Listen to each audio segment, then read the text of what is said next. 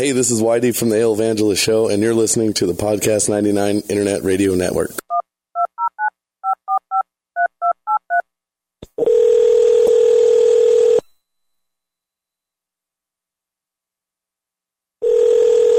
Hello.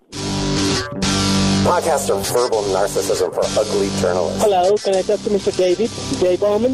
Approach and identify. Hello.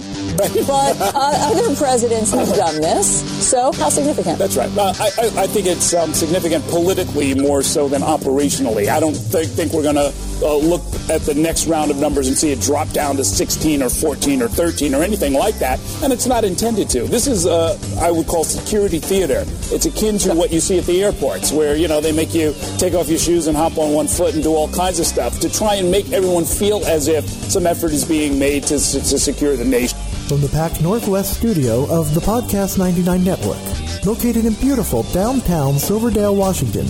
This is Plausibly Live, the Dave Bowman Show podcast. Now, here's your host, the submarine qualified, well coffeed, rules driven, elitist history buff, Dave Bowman. Weapons con, you have permission to fire. Have permission to fire, con, weapons on. The President shall be Commander in Chief of the militia of the several states when called into actual service of the United States. Summer of 1787, 55 men gathering in the city of Philadelphia tasked with fixing the government of the United States. And over the next four months, they debate, argue, discuss, refine the first document of its kind in all of history. An attempt to show that men can rule themselves by law. This is the story of those men in those times. This is Constitution Thursday, a time we set aside to read, discuss, study, debate, and learn about the Constitution what it meant when it was written, why it was written that way, what it means now, and how it affects our lives each and every day. Here's how you participate. Text machine 209 565 Dave. Email dave at thedavebowmanshow.com. And on the web and social media, just look for Constitution Thursday and Plausibly Live, The Dave Bowman Show. Well, happy Thursday, everybody.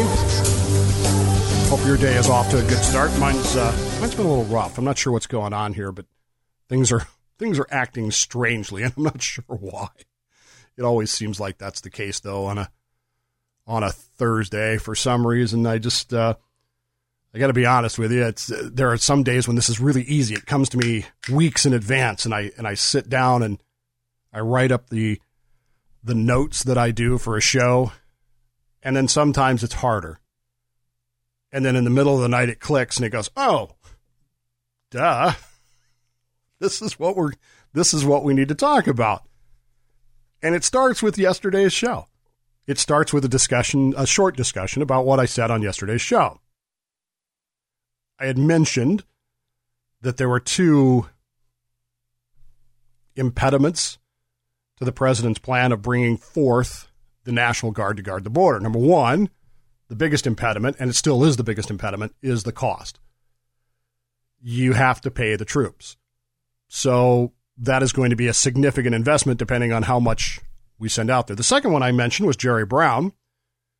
And I still say that he is an impediment. He is a problem. He is a potential issue. However, comma, Jerry Brown cannot stop the deployment of the National Guard on the border by the President of the United States. So, how did I learn that? Well, that's what we're going to cover today in Constitution Thursday, Article 2, Section 2 of the United States Constitution. The President shall be the Commander in Chief of the militia of the several states. When the Constitution was being debated, again, now let me say this before we get too rolling along here. Initially, at least, until we get through the the dispassionate facts of what's going on, I will endeavor to keep my opinions to myself. Well, maybe if we have time later on, we'll get into some of those. But uh, initially, we're just talking about not whether the policy that President Trump has activated here is right or wrong. Simply the constitutional issues that get to play over that policy. In the 1790s, in the late 1780s, 1787, 1788, as the debate was raving over the ratification of the Constitution, the Anti Federalists felt very strongly that there was a potential danger in the Constitution, and that was in its ability to call forth for war and its implication that a standing army could be formed. The, the Constitution makes it clear that there can be an army, but it can only be funded for two years at a time. The Anti Federalists of the day were, as I refer to them, the ideological grandparents of the libertarian movement today. They were extremely isolationist, and they believed and wrote quite extensively about the fact that they did not believe that there was any exigent danger to the United States whatsoever in 1787. There was no danger that could be foreseen. They felt that that was hyperbole. And despite the fact that there were British troops in forts on American territory, they didn't care. Their reaction to that was very simple the martial spirit of Americans, the ability of our militias to defeat the greatest empire in the world should give any enemy cause to pause as the, if they were to think about invading the United States. You know, it kind of calls to mind uh, Isoroku Yamamoto, much later in the 1940s, would say, You can't invade America. He would say it in Japanese, of course, but you, you can't invade America because there's a rifle behind every blade of grass. The libertarian idea of that day, the anti federalist idea of that day was the militia was so good that it had just beaten England. Nobody else is going to want to take it on. Nobody else has the nobody else has what we have. We're motivated by liberty, we're motivated by country. Our militias can beat any army in the world. Now, we talk a lot today about nationalism and American pride and that sort of thing, and we talk about it usually somewhat derisively if it gets talked about at all.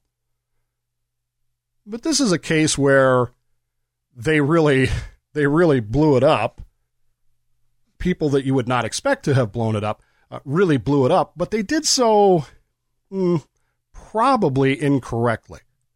The truth of the matter was, from a military standpoint, that the militias, as militias during the American Revolutionary War, were just a little bit shy of useless.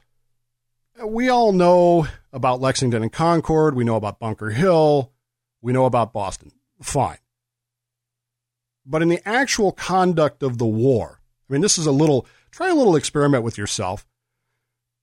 How many American Revolutionary War battles can you actually name?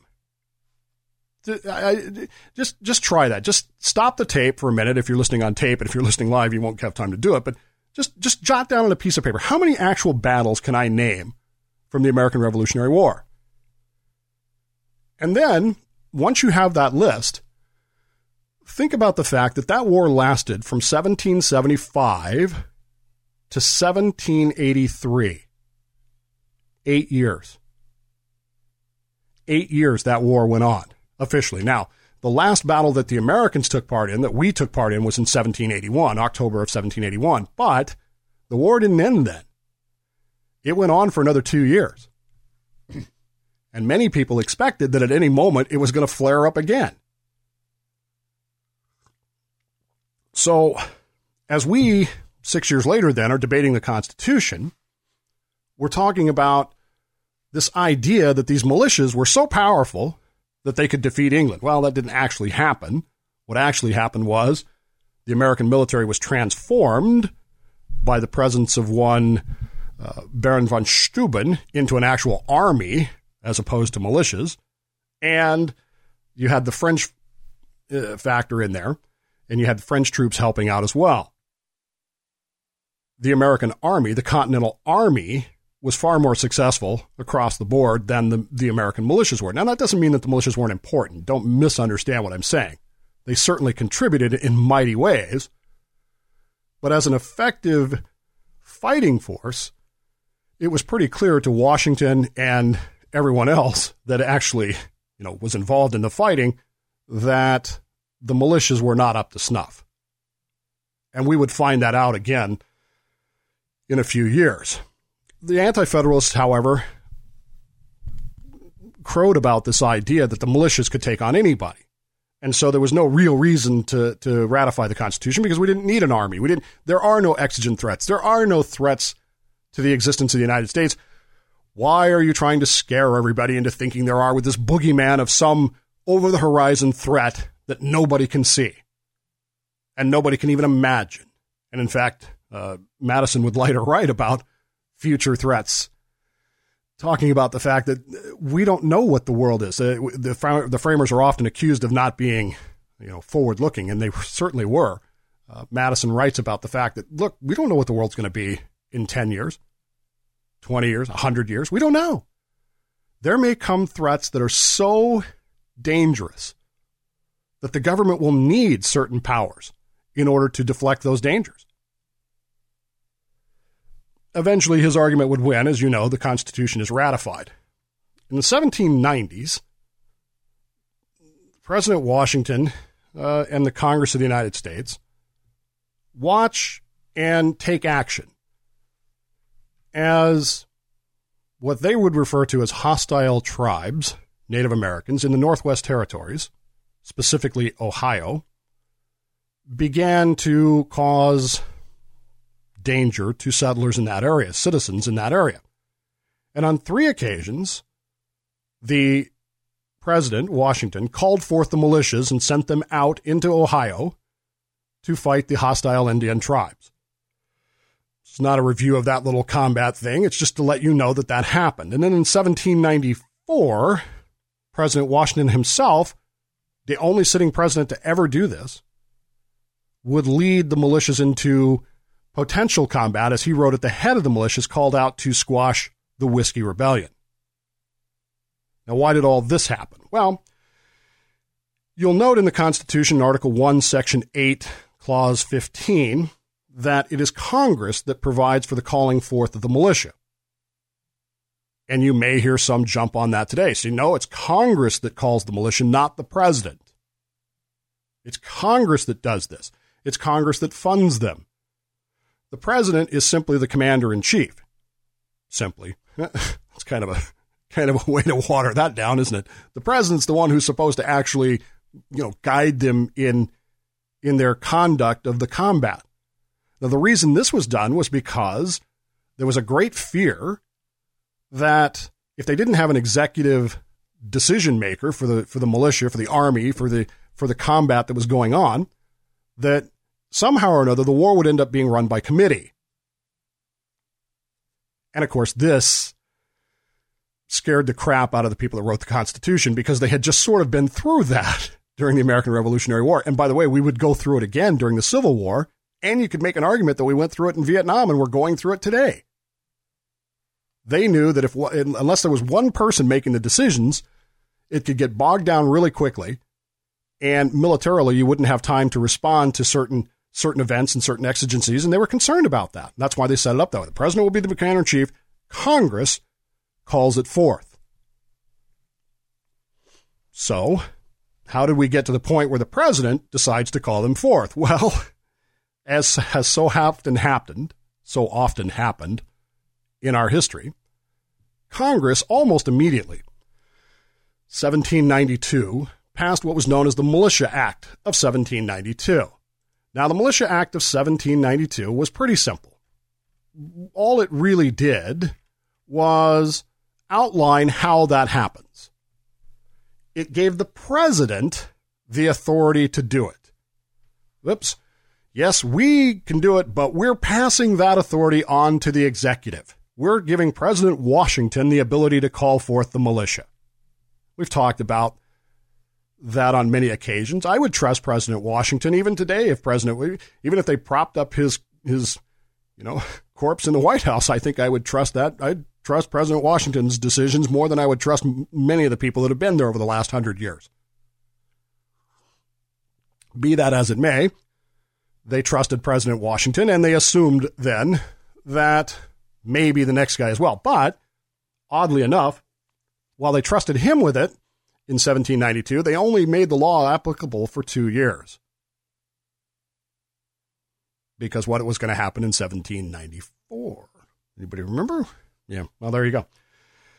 So, Washington has given that authority. By the way, this act conscripted every free bodied, able white man between the ages of 18 and 45 into the militia company. Later on, this would be expanded in 1862 uh, to include all races between the ages of 18 and 54. That's really not important. But keep in mind that every citizen then was required to, every citizen that was so enrolled, within six months of his notification that you are in the militia, had to provide himself with a musket, bayonet, and belt, two spare flints, a cartridge box with 24 bullets, and a knapsack.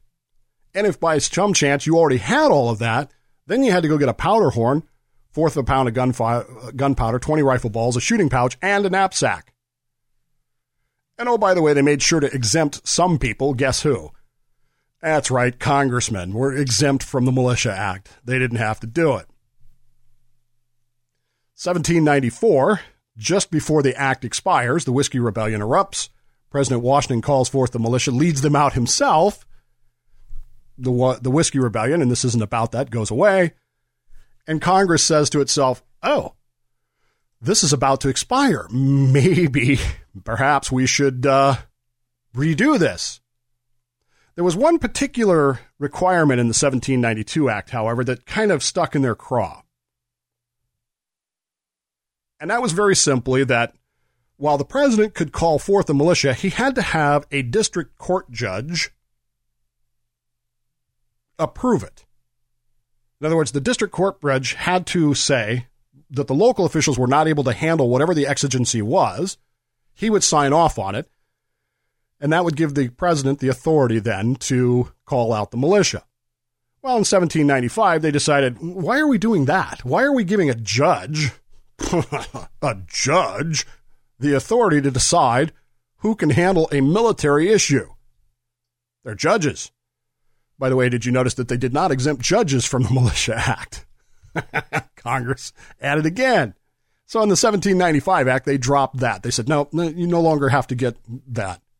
Don't don't worry about that anymore. okay, because that's uh, that's a problem, and we don't we don't we don't want to do that. Okay. So there you go. And that's how things kind of sat for about a decade, mm, decade or so. And then things began to get mm, tense with Great Britain. In May of 1811, there was an incident off the coast of North Carolina. A British ship called the HMS Little Belt, which was a sloop of war, which is a relatively small ship. It had 20 guns. Happened to cross the the USS President, which was a 44 gun frigate.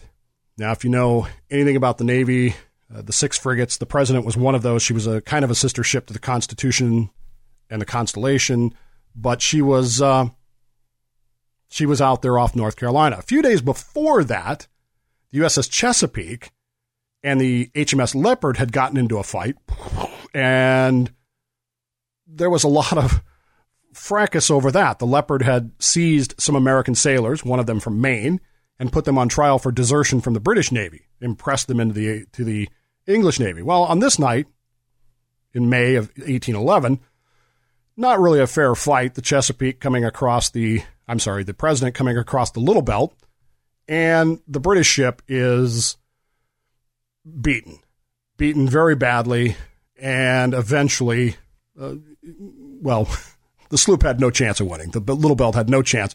After 15 minutes, uh, the the battle was over. The president, USS President, not the president, the president uh, left. The Little Belt had nine dead, 23 injured. Two of them later died. The sloop was badly damaged.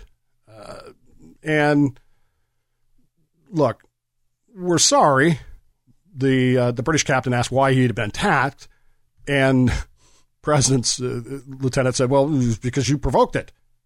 Well, no, we didn't. Little Belt went on to Halifax, and the British were really mad about this. The British were just really, really upset about this little incident. And across the country, Boom, boom, boom, boom, boom, boom, boom, boom. War drums started beating. And there was a belief in the United States. So we, we think of the War of 1812 in quaint terms. I mean, really, what, what does the War of 1812 mean to us today? What, what, what do we think about? We think about uh, Constitution Guerriere. We think about the Battle of New Orleans. In 1814, we took a little trip down the Mississippi, to the Mississippi, whatever the words are to Johnny Horton's song. We think about the burning of the White House. And we think about the Star Spangled Banner. Those are really the only things we know about that war, but we, we never even talk about how we got into that war. Well, the way we got into that war was you have incidents like this Little Belt incident. You have the, the British impressing uh, American citizens. You have the fight between uh, the, the, the Guerriere and uh, the, uh, the, the Chesapeake, and you have all these the leopard, and you, you, got all these things going on, and the war drums are beating boom, boom, boom, boom, boom, boom, boom, boom, and you have this martial spirit. Our militias can beat anybody going on in the background, and so what were then named, it's odd now because I know this term gets thrown around a lot, but what were then named the Warhawks, led by Henry Clay, the Speaker of the House at the time, really started agitating for war with England. And their idea was not only will we get a war with England, but we're so good, we're going to march into Canada and we're going to annex Canada.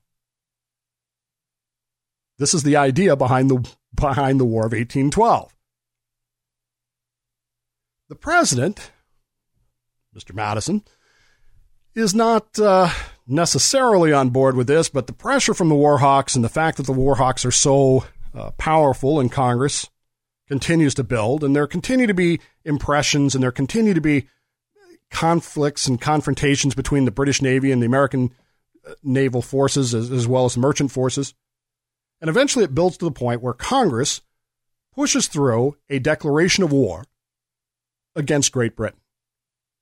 And of course, Madison signs it and says, okay, let's, let's do it. let's go fight them. Let's go do it again. And his first act after this is to call forth the militias. Da-da-da-da-da. Let's go, boys. Hop to it, Minutemen. We've got we've got a job to do. And remember that martial spirit of the American militias that was so powerful that the the the anti-federalists were so proud of. And I keep telling you, the anti federalists are the ideological grandparents of the libertarian movement of today. You know what their response was? Hell no, we're not doing that. We're not going. We're not invading Canada. What are you? What are you crazy? We're not doing that. The British, of course, didn't get that message. The British got the message of we declared war on you. okay, so they sent over a bunch of troops.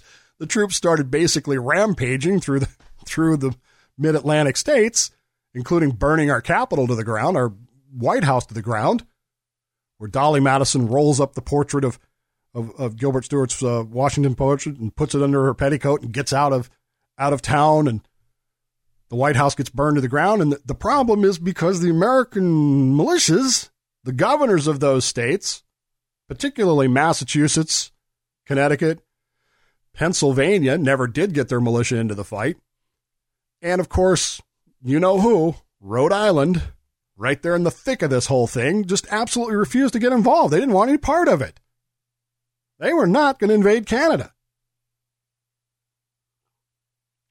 And they made it clear to the to the president that the only way he could have their militias if number one they had to stay in the United States and, and in many cases they got to stay in our state. They're not going outside of our state. And number two, they're under our command, not yours. You're not putting U.S. Army people in charge of this. We're in charge, not them. There's nothing in the Constitution that lets you be in charge of this. So, needless to say, the American the, the Second American Revolutionary War, as it's sometimes referred to, the War of 1812, does not go well for us. We we celebrate it because in the end we think we won. It's kind of funny when I was in the Navy, of course, we have the, the Cracker Jack uniforms and it has the two stars on the back flap. You ever seen those? And anytime a British tar would ask us, What are those two stars for, mate? Which was not an English accent. Our answer was to be, uh, That's one star for each time we kicked your ass, and there's room for a lot more. But we didn't really, you know, I, I mean, look, I'm a historian, I'm an American. But I like to take things as they are. The War of 1812 did not go well for us. We won the most significant battles of it at Baltimore, Fort McHenry, and we won at New Orleans, which was fought, of course, two weeks after the war actually ended.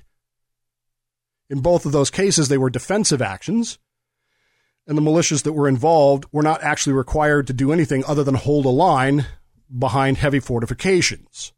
There they did well. Everywhere else, they sucked. They did terribly.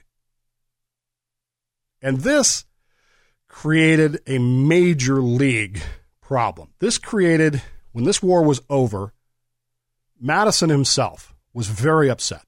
If the authority of the United States to call into service and command of the militia for the public defense can be thus frustrated, even a state of even in a state of declared war, which it was, and of course under apprehensions of invasion preceding war, they are not one nation for the purposes most of all requiring it. And that the public safety may have no other resource in these large and permanent military establishments, which are forbidden by the principles of our free government. Madison's complaint was, dudes, if you can say no, we're going to have to have a standing army because there's no other way to do it. If you can say no when when Congress has said yes and you can say no, and I have the authority under the Militia Act of 1795 to call them forward, we're screwed. This idea that we don't want a, a big government's kind of gone away. I mean, what are we supposed to do? And of course, ultimately, this would lead to some Supreme Court cases. This would lead to some ideas. This would lead to mm, a good deal of challenges. One of the governors involved, uh, Caleb Strong, was one of the governors uh, asked several questions. He raised two questions, actually, that were very pertinent. Does the president have the authority to determine for himself when to call for the militia? And does the, mili- does the Militia Act require the president to command the militia, or can they be lawfully commanded by other officers of the United States Army? The the response was it, it, kind of interesting because he actually asked a Supreme Court judge on the Massachusetts Supreme Court for help. What what do you think? What what do you what do you think? And and the answer, of course, that the that he got from the Supreme Court of Massachusetts was, well, no, it's the the the ability to call out the militia was vested in the commanders in chiefs of the militias, which would be you, Mister Governor, said the state judge. Of course, it's you. You you are great, Mr. Governor. You are wonderful. Of course, you're right, Mr. Governor. He explained the danger of granting the federal government the right to choose when to call forth the militia. If Congress or the president has the right, they could then turn the military against the intentions of the people without any constitutional remedy. Oh, this is and it, this is something you need to keep in mind. This was this was an idea expressed in in in, in 1812, but really even into the 1990s. Parsons wrote that a different construction to the Constitution, giving Congress the right to determine when those special cases exist and subjecting them to the command of the president would place the militia in effect at the will of Congress and producing a military consolidation of the states with no constitutional remedy. So this is what had happened. I mean, this is this is where we were. This judge explains all this and then he says, "But but if you read the 1795 Militia Act passed by Congress, what does it say? Yes, the president has the authority to judge for himself when to call forth the militia. On the second question, he was a little bit more firm. He did not believe that the militia could be placed under the command of the U.S. Army.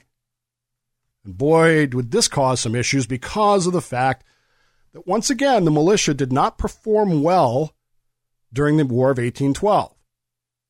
Defensively, on, on a couple of occasions, they were brilliant. New Orleans, McHenry, but as a general rule, they were terrible. And this started to really cause some concern. And this really started to boil over. And as you can probably guess, it meant that eventually the Supreme Court was going to have to get involved with this because they were going to have to decide those essentially those two questions. And of course, they would. Stay with us. We got to take a break. It's Constitution Thursday on Plausibly Live, the Dave Bowman Show, right here on the Podcast 99 Internet Radio Network. Back right after this.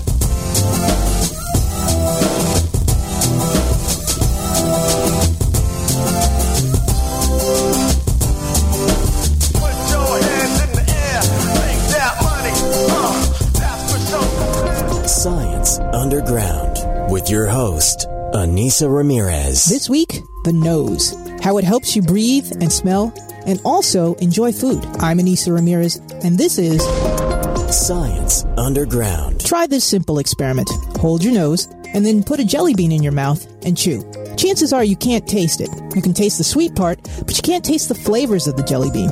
However, when you let go of your nose, the flavors will become obvious again. That's because your nose is key to tasting things.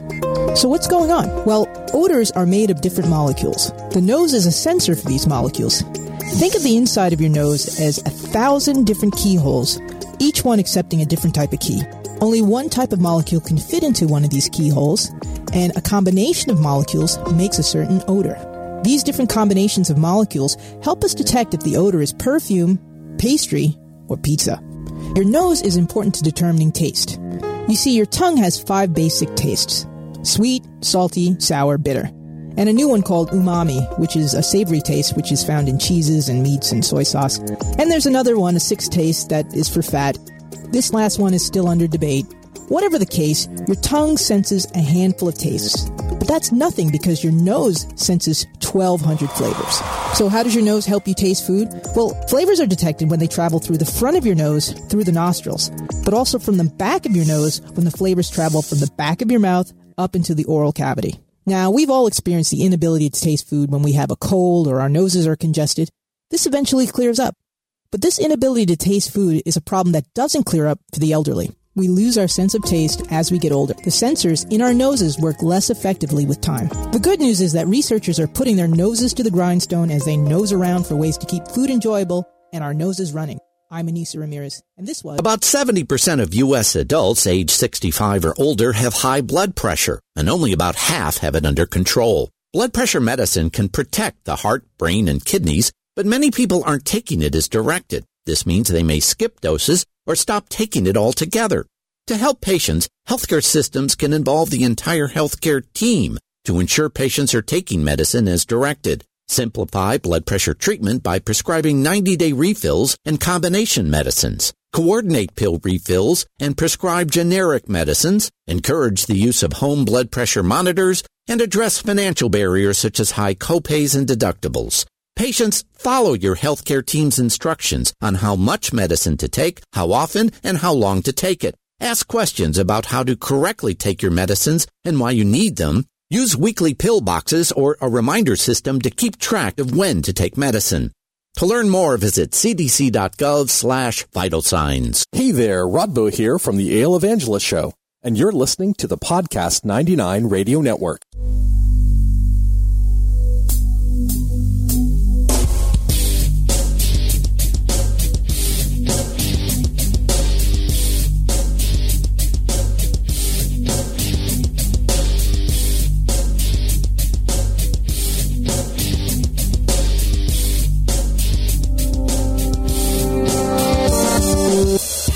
Hey, welcome back. It is me, Dave. It's Constitution Thursday here on Plausibly Live. The Dave Bowman Show on the Podcast 99 Internet Radio Network. Welcome wherever you are listening. Glad to have you with us today from the palatial Podcast 99 Northwest studios, Silverdale, Washington. So when we left you, there was a good deal of debate after the end of the War of 1812 as to whether or not the president had the authority and whether or not the militia could be placed under the authority of the United States Army. Now, again, we're leading to a discussion, as much as we can get into, of President Trump's issuing today an executive order activating the National Guard to guard the border with Mexico. There's a lot of discussion as to can he do that? Yes, he can. Should he do that? That's a different story. In 1827, the court finally resolved this issue as to whether or not constitutionally, whether or not the Militia Act of 1795 was essentially constitutional or not. A man by the name of Mott who lived in the early part of the, the nation's existence, did not want to serve in the militia. And in 1796, he had been called up to the militia and refused to go. Remember that part about every able bodied man between 18 and 54? You had to have a gun, you had to get a gun, you had to do all this stuff. He said no. What his reasons were, what is all of that's, you know, not germane to the conversation. He was, of course, charged with violation of the act and was forced to pay a $96 fine. Now, to you today, $96 might not sound like all that big of a fine, but in, in the early part of our nation's history, a, a fine of that nature was extraordinarily big. It basically bankrupted him and put him in the poorhouse, and he spent years fighting this on a constitutional basis. And eventually, his case finally made it to the United States Supreme Court, where the Supreme Court took a look at the case. They factored into this the War of 1812. They considered some of the issues that they had been having with the militia system and everything that was going on. And they eventually decided the case based on the facts at hand. And they decided that essentially, if we're going to have a nation, Mr. Madison was correct. If the states and individuals can refuse this, how do we make this work? The only other way to do this then is to to form a standing army. And we don't want to do that. That's against our principles. The Supreme Court unanimously held, therefore, that the president the president, as authorized by Congress, had the sole authority to determine when the militia should be called out. However, they were cautious. Justice Story wrote, A free people are naturally jealous of the exercise of military power, and the power to call the militia into actual service is certainly to be one of no ordinary magnitude. I'm flashing on flashing on Kentucky Fried Movie no ordinary magnitude. But it is a power which can be executed without a correspondent responsibility. It is not a power that can be executed without a correspondent responsibility. It is, in its terms, a limited power confined to cases of actual invasion or imminent danger of invasion. The Supreme Court looked at whether the who has the power to determine whether the, this exigency is a written, uh, sorry, arisen, not a written. The court concluded that that authority, again, lies exclusively, exclusively with the president and cannot be questioned by individual officers. We are all of the opinion that the authority to decide whether the exigency has arisen belongs exclusively to the president, and that his decision is conclusive upon all other persons. We think that this construction necessarily results from the nature of the power itself and from the manifest object contemplated by the act of Congress. The power itself is to be exercised upon sudden emergencies, upon great occasions of state, and under circumstances which may be vital to the existence of the Union. A prompt and unhesitating obedience to orders is indispensable to the complete attainment of the object. The service is a military service, and the command of a military nature, and in such cases, every delay and every obstacle to an efficient and immediate compliance necessarily tend to jeopardize the public interests. And with that came the idea that Congress had essentially given the President of the United States the authority to decide when the exigency exists and when to call forth the militia. And that is what we operate under even today. Now, the militia system has obviously changed. It had to. Why? Well, you go back to what Madison said. The militias were always problematic. In 1862, President Lincoln, then President Lincoln, called for the militias to come forth to fight the Civil War, to fight the insurrection. I mean, this if this isn't an exigency, what is? Nearly every state dragged their feet Some states absolutely refused to send their militia. And the government was forced to operate under a different system. They began to have what they called the United States volunteers, which were not the militias of the state. You could have a volunteer infantry, a volunteer cavalry, volunteer whatever, artillery units. And these were units that were formed in the states. The states, they volunteered. They were not the state's militia. And they became very famous units. Many, the 20th Maine of Gettysburg face, uh, fame is a, is a volunteer unit. And they actually had their own command structure. And you can see this if you go and you read Civil War histories and stuff like that. Sometimes you'll see uh, major. Well, let me give you let me give you a great example. Uh, Colonel Ulysses S. Grant, USV, United States Volunteers. General Brigadier General Samuel Bowman, USV, United States Volunteers. And it was possible under this system to hold a commission in the United States Army and in the volunteers, which would be given by your state governor. And so you would have Colonel Grant, Colonel Ulysses S. Grant, and Brigadier General Ulysses S. Grant at the same time. And one of the rewards that Congress would later give out at the end of the war was they would give USV officers who had performed very well commissions in the United States Army. And that was that was a reward for their performance as volunteers. The militia virtually non-existent during the Civil War. After the end of the Civil War, we began to uh, manifest destiny and we begin to grow and we find ourselves in, in, in other conflicts. And by 1903, it is clear that the militia is just a disaster. It's not working.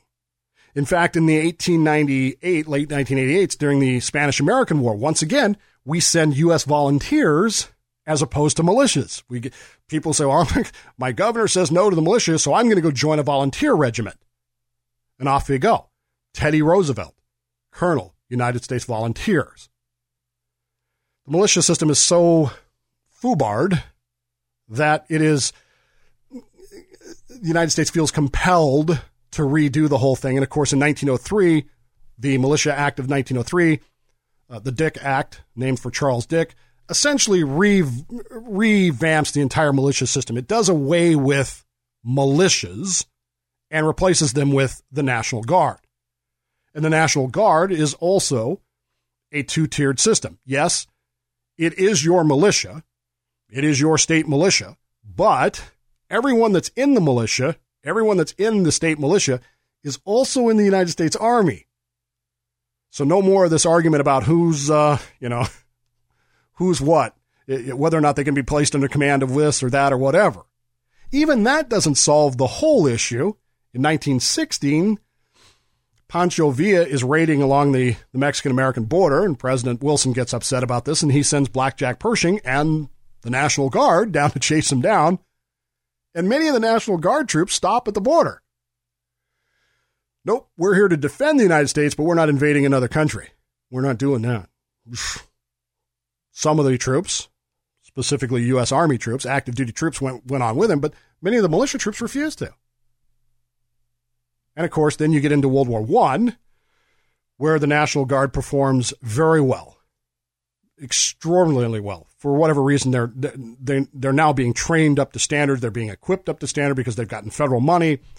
The the National Guard, the reserve component, the militia, performs very well during the First World War very well during the Second World War.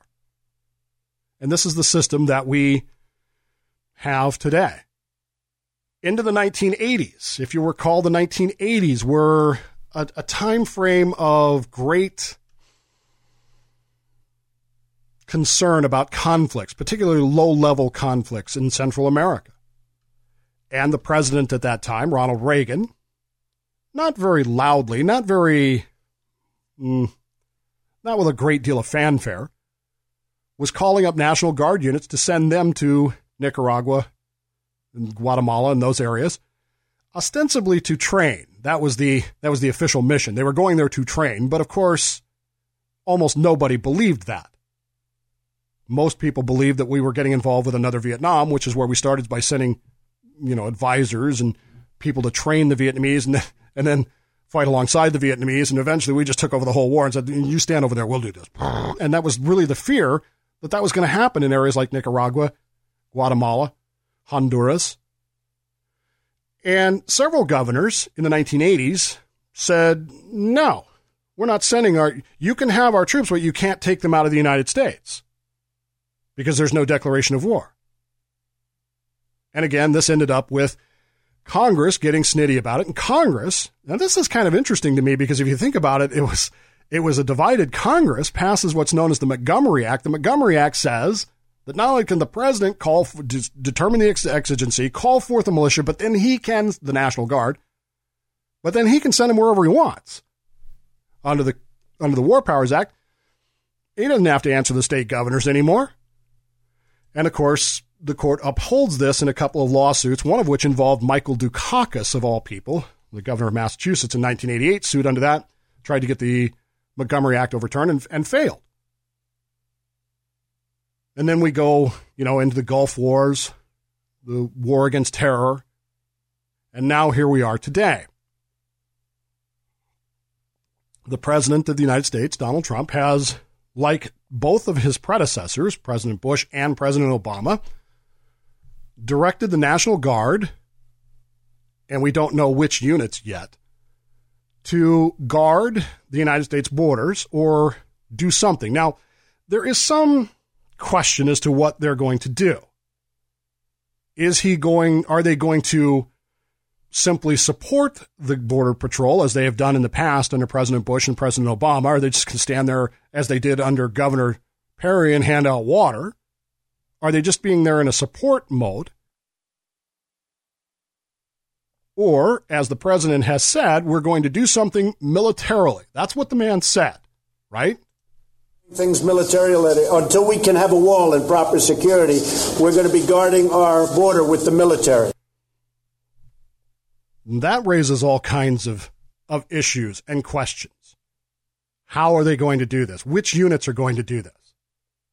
Can the governors object? Well, they can object politically, I guess. Uh, and this is what I got wrong yesterday. I, I was of the opinion yesterday, 24 hours ago, as I sat here, that the, the governor of California, Jerry Brown, could in fact refuse to do so, but he cannot. I don't know if he knows that. I'm assuming his legal team is savvy enough to have read the same history of I've, I've read, and I'm assuming they know that legally they don't have a leg to stand on, that the Supreme Court has already made this decision at least twice. That doesn't mean they won't try. Doesn't mean they won't sue the government. Doesn't mean they won't go to the Ninth Circuit and find a judge that says, "Oh, you're constitution." They'll go back to 1812. They'll go back to their. They'll quote. They'll quote the Justice Story, or they'll go back and, and quote the, the, the judge from uh, from Massachusetts. Who knows what they'll Who knows what they'll pull out of this? The argument is just starting, but it, we, we need to understand that it's totally and completely a political argument. Militarily, functionally, constitutionally, President Trump, whether you agree with the policy or not, is irrelevant. It has been established, it has been argued, it has been determined. It has been allowed by Congress that the President of the United States decides what the exigency is and what the military response to that is, including calling forth the militia, now the National Guard, to deal with the exigency. Given those facts, now we're into the political arguments as to whether or not A, is there an exigency? Okay, that's the first question that, that has to be determined. Cross border crossings based on the number of arrests at the border, have been declining. Now, I got to be honest with you. Even back in 2007, 2008, when I first started doing this, we this number was being thrown around 20 million illegal immigrants, 20 million. And I kept I kept saying that cannot be right. And we started running the numbers, and I think we we came up with a number to get the number that they were throwing out there at the time. The number of people that had to be crossing the border every day was so massive that it would just it would look like a blob coming across the border and that wasn't happening We then found out that half of those 20 million number, half of that 20 million number, were people that were in the United States on visas that had expired. So, in other words, the United States government let in somewhere between 8 and 9 million people and then just didn't send them home, didn't make them go home when their visa expired. Oddly enough, I knew one of those people, and I was a little surprised. I was, wait, you're here on an unexpired visa. How, how does that happen? I can't even speed without getting caught, and you can stay in the United States forever. That's something not right there. At any rate, so that made the number somewhere between 8 and 11 million back in 2008 of actual illegal immigrants that had snuck somehow or another across the border, whether that was the border with Mexico or at the time had come in on ships from China or possibly even walked across the Canadian border. Who knows? Now we're told that that number has significantly declined. President Obama himself. Now again, this is not a this is not a I like that guy, I don't like that guy. President Obama's actions on behalf of controlling immigration are certainly arguable, but one of the things that he took credit for was a decrease in the number of people coming across the border unaccounted for. And we're told that in the year that Trump has been president, those numbers have dropped even further. Something, allow, something around 50,000 now, I guess, is the number I saw this morning. That's the number of arrests. Does that constitute an exigent circumstance? That's the question politically that's going to have to be asked. Is it an exigent circumstance that essentially means that we need to call out the Army? The National Guard is the Army, folks. Again, you need to understand yes, it's the militia, but it's also the Army. They, they made it dual so that they would do away with those, those arguments. And are we, the American people, naturally jealous of that exercise of that power? And is this a decision to be made not one of the ordinary magnitude? And what is the responsibility for it? It's confined to a case of actual invasion or imminent inva- danger of invasion. And therein lies the real political question in all of this, doesn't it? Whether you're pro Trump, anti Trump, never Trump, whether you're a leftist, a rightist, a Democrat, Republican, Libertarian, Prohibitionist, Communist, Libertarian, it doesn't matter. The argument is political. What is this an exigent circumstance or not? Is this an invasion or a threat of an invasion or not?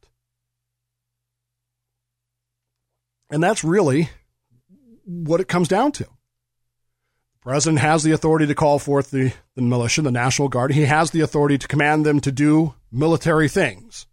What those military things on the border are, I do not know. I do not know what he means when he says we will do military things on the border. To me, and I am a, I am a veteran, as you well know, to me, military things means blowing things up and breaking things and killing people.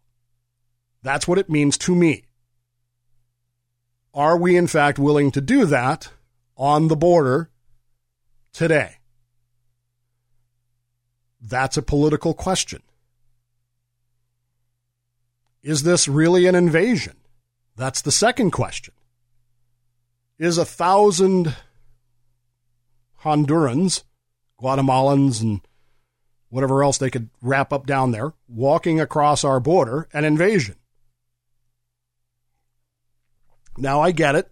Some people are going to say, well, of course it's an invasion, Dave. These people are coming here to take over our country. A thousand of them. And it's not militarily. It's they're not they're not representing any kind of exigent threat in the sense of they're coming here to kill us and enslave us and deprive us of our liberties. Are they? I've heard all the arguments about illegal immigration. I, I am not a, I am not in favor of illegal immigration. The primary reason I'm not in favor of it is because it's not fair. It's not. It people who came here, who worked their butts off, who who did all the right things to get here the right way, are basically being told, "Screw you, we'll just do this." By people who are doing that, who, who, who come in illegally. I believe that immigration is one of the greatest strengths of this country and always has been, but it, it requires assimilation. It does require assimilation. If you're coming to the United States to make the United States whatever third world crap hole you came from, that is not helpful.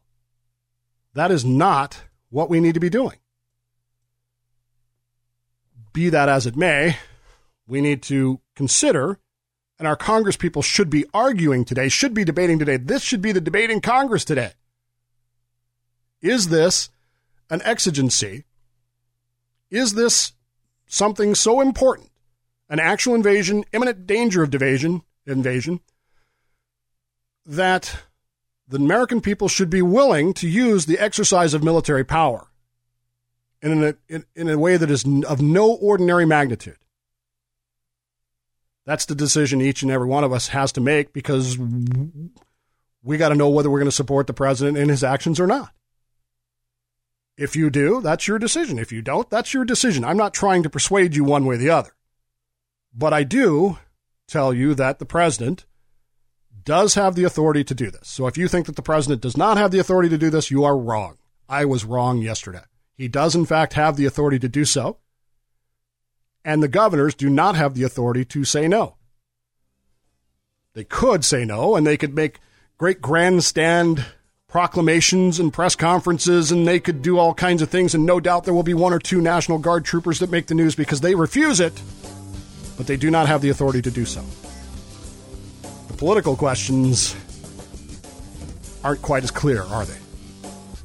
And each of us will have to decide for ourselves. I got to get going. Please take the time right now. Tell the people that matter in your life you love them very much. You would miss them if they weren't there.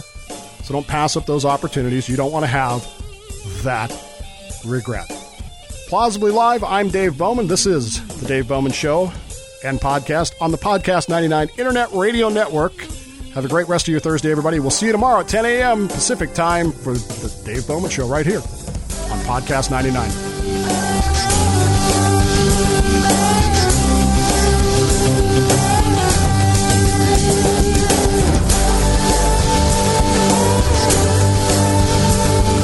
Plausibly Live is a Slippery Fish entertainment production for the Podcast 99 Network. To contact Dave directly, call or text area code 209-565-DAVE. That's 209-565-3283. The email address is dave at thedavebowmanshow.com. For more information or to hear past shows, go to www.plausiblylive.com. Hey, I'm going to go do something productive. I'm going to go watch television. Hey, this is YD from the Ale Evangelist Show, and you're listening to the Podcast 99 Internet Radio